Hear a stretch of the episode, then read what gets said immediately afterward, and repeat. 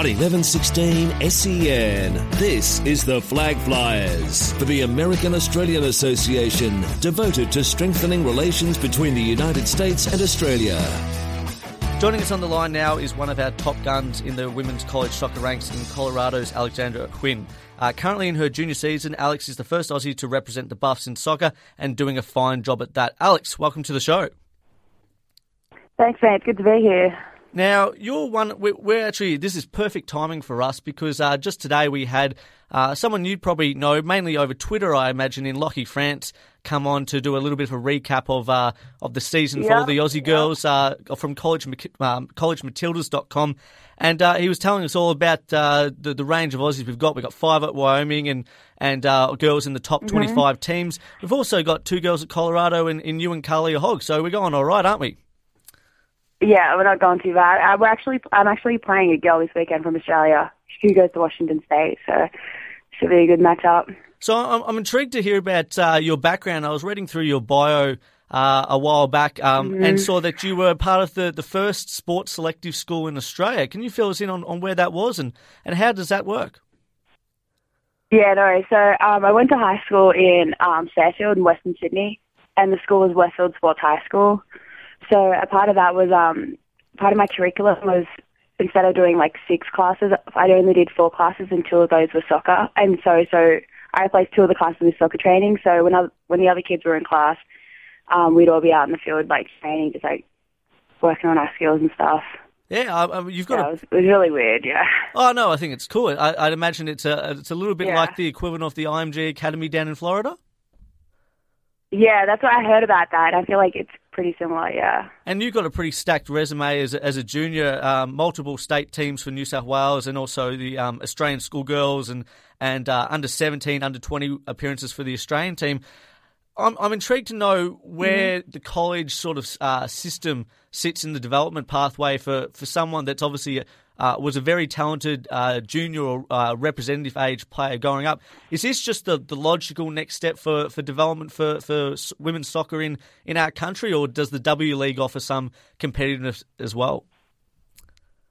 Yeah, for sure. Like the W League is like what it's become right now is amazing, and I've played a few seasons, but personally for me, I just feel like the depth in Australia is crazy right now, and I just for me, I knew I wasn't going to be in the senior team anytime soon, so I just wanted to go where I was going to be, well, where I was going to be competing in a competitive environment day in and day out.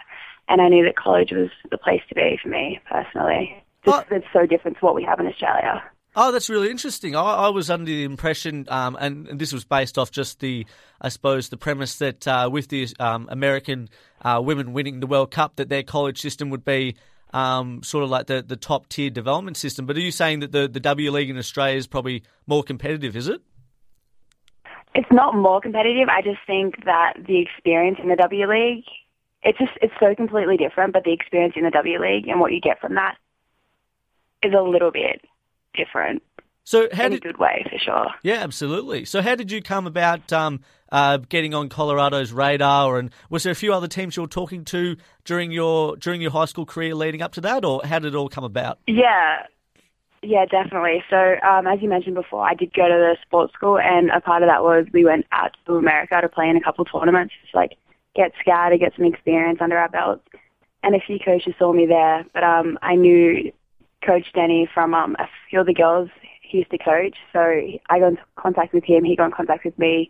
He came out to Australia a couple of times, watched me play, and from there it was pretty much like a solid deal. I was just committed I was committed to Wyoming actually, and then he transferred to Colorado, and then I moved with him. Oh. Here I am three years later. Yeah, very good. So, was, yeah. there, was there anyone ever on the on the radar as well that you're looking at, or was it always obviously from Wyoming and then to Colorado? Um, I was actually going to look at what, William and Mary, which is like the second oldest school in America, but just because they were so completely different, like it's a tiny 5,000 people person school, whereas Colorado is like one of the biggest schools in the country. So it was definitely narrowed it down to those two. But then when the coaches came out to Australia, I just pretty much made up my mind. That's where I wanted to be. Absolutely, and and and, and um, uh, yeah. I apologise for my cluelessness on, on, on, women's soccer in the college ranks, but obviously I imagine no, being right, in, in the in the Pac-12. Uh, I saw the other day I was just looking at the rankings that most of the Pac-12 teams are in roughly the top 40 programs in, in the nation, so it's obviously a, a pretty high stand to compete in. Yeah, definitely. The Pac-12 is one of the. I think it's like one of the most competitive in the country, and even just last year, the end of um, the postseason tournament, we sent nine teams out of 12, whereas other conferences send maybe one or two. So that just like shows how competitive it is every week. You have to like bring your A game or you're done. So it's like in that aspect, it's kind of it's so hard like to win every single game and like yeah, it's really it's a super competitive environment. It's like we, yeah, we, have had we've had um, uh, girls from field hockey programs over in the US, and uh, we've spoken to athletes from uh, you know rowing programs and, and basketball programs, and, and spoken mm-hmm. about uh, or, or, or, talked about the differences between, I suppose, the Australian style in that sport and the American style in that sport. Was there any major, um, you know, uh, differences that you found when you rocked up on campus and started training and playing that you had to adjust to that is wildly different to how Australia goes about their their soccer, whether it be tactics or training load and things like that? Yeah, definitely. Um, in America, I feel like everyone's an athlete, especially because there's so many like people that play soccer in America. Just like the numbers are crazy. That to be the best, you have to be like an amazing athlete and then be an amazing soccer player. So the way they play here depends heavily on on that on that athleticism. Whereas in Australia, it's more like skill based and like passing the ball around and just. I found that here it's just like a lot more um, direct. Well, at least our program is, and um, yeah, it's just like we do so much more running here than we ever do have ever done in Australia, like ever did in my life. What was crazy? I'm definitely in the best shape of my life.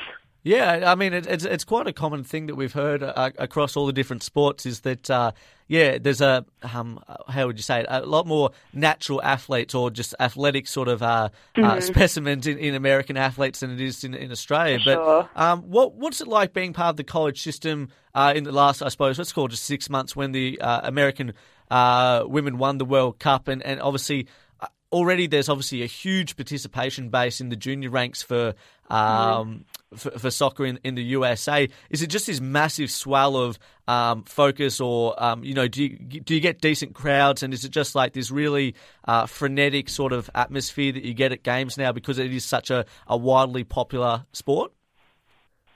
Yeah, for sure. Like you can definitely tell the awareness about women's soccer has definitely increased. Um, and we have we have pretty solid numbers. We get like a thousand people around every game. But um, we a few weeks ago we played at BYU and there was a solid six thousand people there. Whoa! I've never played in a crowd like that before. It was insane. You couldn't hear yourself. Like you couldn't even hear like the person next to you on the field. It was crazy. And I think that's just like a that just shows how crazy it's gotten in America, especially because they just won and the way they won it. Just yeah.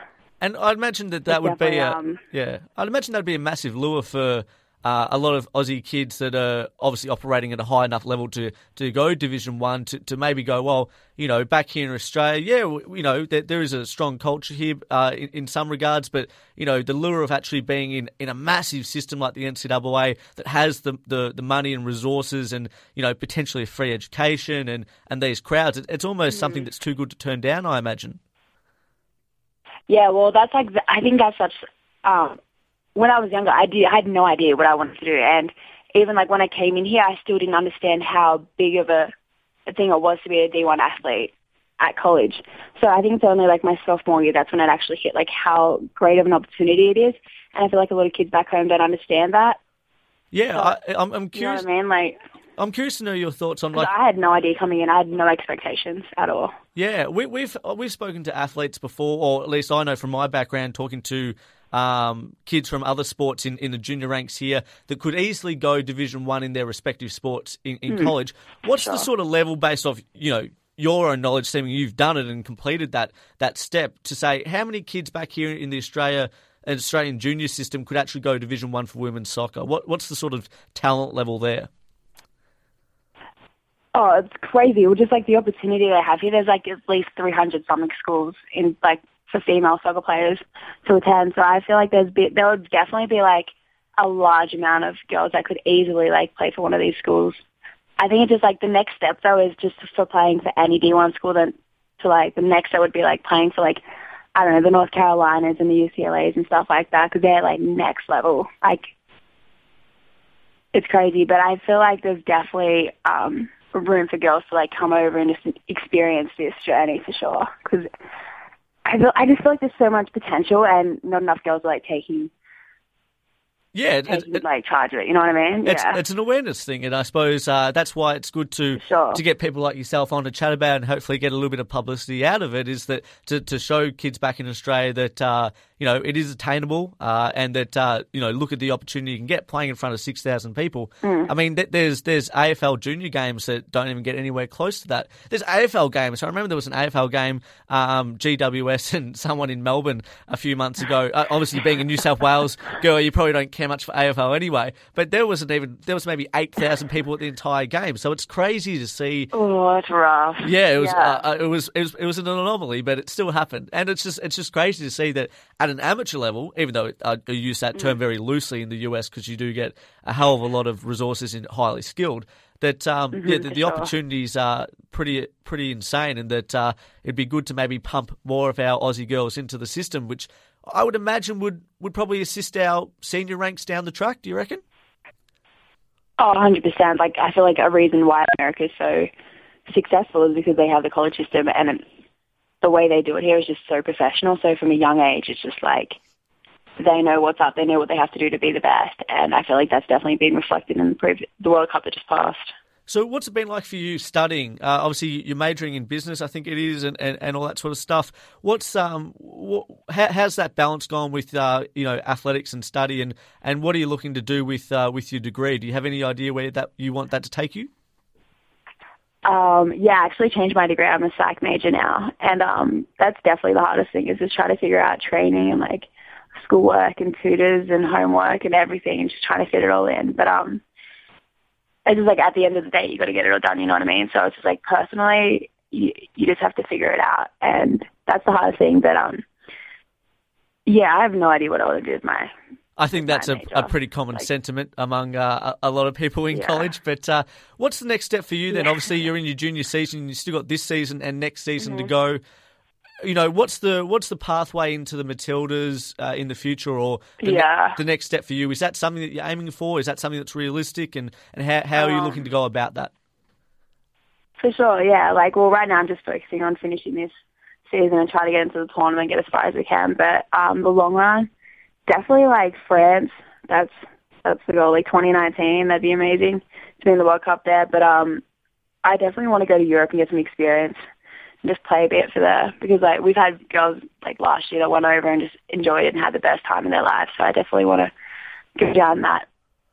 Um, yeah, That road Well, and just experience that. Yeah. Yeah, well, it's been awesome talking to you, Alex, and really appreciate uh, you giving up some time. It's been a great insight, and Yeah, no and, worries, mate. and hopefully we can get uh, more Aussie girls in into Pac-12. It's the best conference uh, across all sports in my eyes, um, and uh, you know, look forward to seeing how how the Buffs go for the rest of uh, rest of the season. So thanks for joining us. Uh, yeah, so sweet. Thanks for having me, mate. For more SEN America podcasts, head to sen.com.au. To keep up to date with the latest American sports news and interviews from around SEN, follow SEN America on Twitter at SEN America and on Facebook at facebook.com slash SEN America.